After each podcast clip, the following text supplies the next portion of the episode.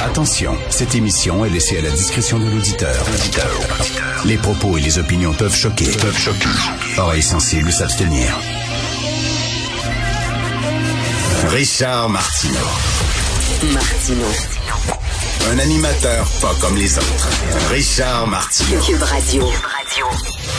Bonjour, bon lundi. Merci d'écouter Cube Radio. Soyez patients, le mois de mai va arriver. Tu sais, quand on dit là, au mois d'avril, ne te découvre pas d'un film et en mai, fais ce qu'il te plaît, c'est vrai.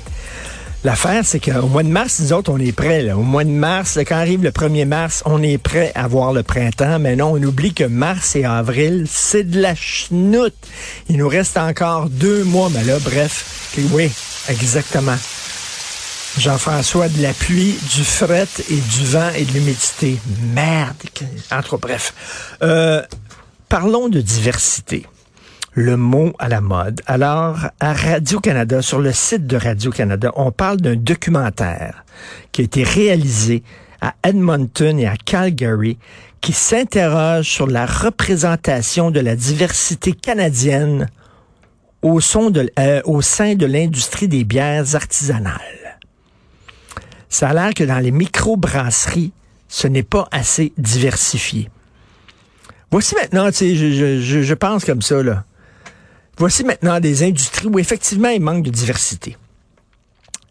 Les fabricants de bretelles, pas beaucoup de diversité là-dedans. Les éleveurs d'abeilles, les embaumeurs, tiens, les testeurs de déodorants, les promeneurs de chiens, le conseil d'administration de l'Association des fabricants de boissons gazeuses Citron Lime. Manque de diversité là-dedans. Les tailleurs de pierre, je sais pas si vous avez déjà remarqué. Les scaphandriers. C'est rare qu'on voit des scaphandriers noirs. Les aiguiseurs de couteaux. Très rare aussi. Les nettoyeurs de scènes de crime. Les professeurs de yoga canin.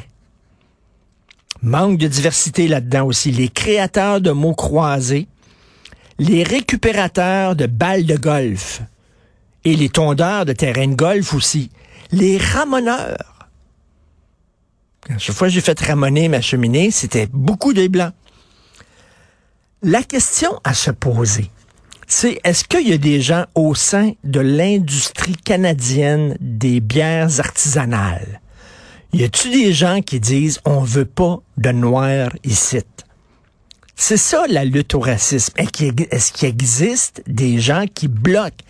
Après ça, est-ce qu'on va commencer à dire ça prend une représentativité au pourcentage près dans chaque industrie? C'est pas ça la lutte contre le racisme. La lutte contre le racisme, c'est est-ce qu'il y a des gens qui bloquent les noirs?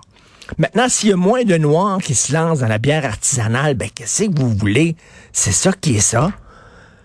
L'idée, c'est on les bloque tu Là, c'est rendu un documentaire sur le manque de diversité au sein de l'industrie des bières artisanales. Taboire. Comment ça être pointu en Christie, là? Ça se peut-tu qu'on est en train de capoter un peu sur la diversité, là? Ça se peut-tu, là? Il y a un livre qui vient de sortir en France qui s'intitule L'entreprise face aux revendications identitaires. C'est co-écrit par Brice Couturier. Brice Couturier, les journalistes culturels, euh, et euh, il a accordé une entrevue au Figaro. Je parle souvent du Figaro parce que c'est un journal qui lutte beaucoup contre la folie woke. Et il dit, ben, en entreprise, même en France, c'est rendu complètement débile. Euh, il dit, c'est une chose d'éviter que des personnes subissent un malaise au travail. Mais c'est autre chose que de faire de ce malaise une revendication et d'en faire porter la cause à quelqu'un qui n'en a même pas conscience. Là, il dit le phénomène woke s'étend et atteint aujourd'hui les rives de l'entreprise, même en France. Les revendications identitaires en sont l'expression au cœur de l'entreprise. Puis là, il dit, il y a un directeur des ressources humaines d'une grosse entreprise qui nous a dit que lui, il voit ça comme un totalitarisme douillet.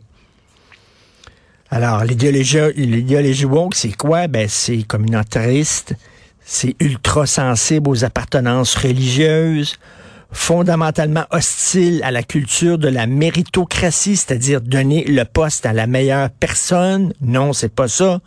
Il faut donner le poste à la personne qui représente le plus la diversité.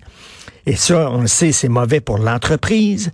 Et là, euh, Brice Couturier, le co-auteur de ce livre-là, il dit, ça fait que dans une entreprise, il n'y a plus des travailleurs. Avant, il y a des gens qui s'identifiaient comme on était travailleurs. Là, maintenant, non, il y a des lignes de fractures raciales, sexuelles, politiques. Hein, les travailleurs ne sont pas tous égaux. Il y a des travailleurs gays, il y a des travailleurs gays noirs, il y a des travailleurs gays noirs, transgenres, etc. On fait des petits ghettos et tout ça, même en entreprise. C'est complètement délirant.